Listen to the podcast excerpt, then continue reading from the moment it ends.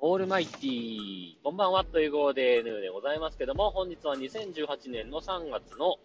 え9日かな。時刻は19時26分といったところでございます。というわけで、えー昨日からですね、新しいお題で言っています。えーあなたの好きなご飯の付け合わせは何ですか？ということで聞いてます。あの、白いご飯にね、何を乗せて食べたいですか？ってことですね。で、えー今日は残念ながらボイスメッセージありませんでしたのでね、また最後に曲を1曲かけて終わりにしたいと思っております。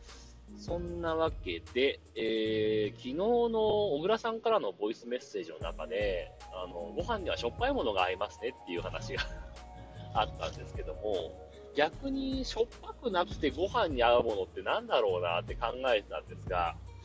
えー自分の好きなものの中だと、あの、なめたけね。なめたけは割としょっぱいというよりも甘い系に属するんじゃないでしょうか。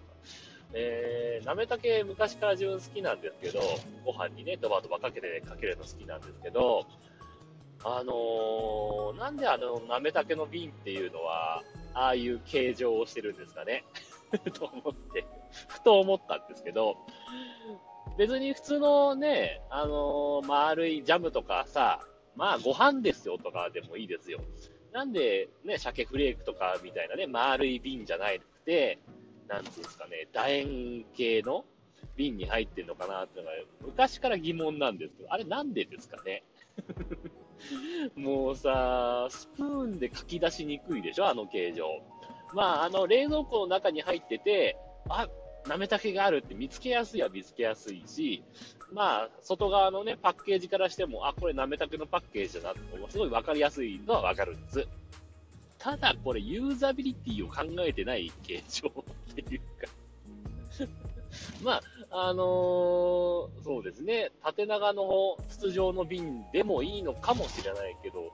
なんで、なんでですかね。すごい使いにくいと思うんですよ。あのスプーンでさ、あの、最後の方書き出すときとか、もう、下の方角張ってるから、ねえ。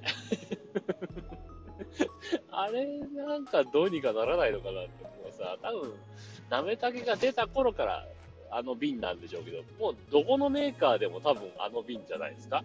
逆にあの瓶じゃないなめたけって見たことありますか？わかんないですけど。もしかしたらあるのかもしれないですけどね。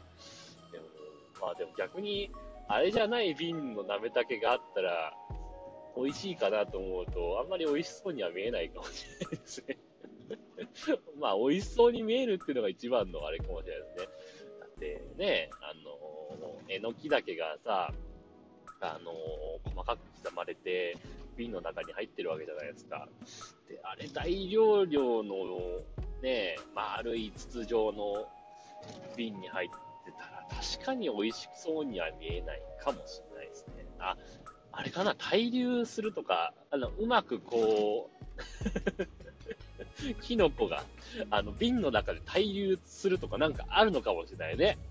これ、開発者の方に聞いてみたいもんですけどね。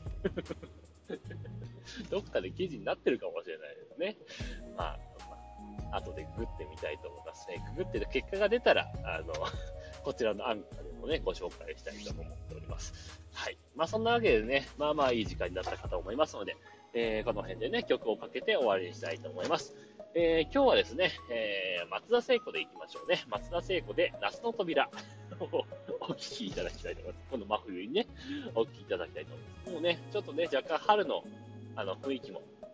出てきまして、えーこの辺のね、あのー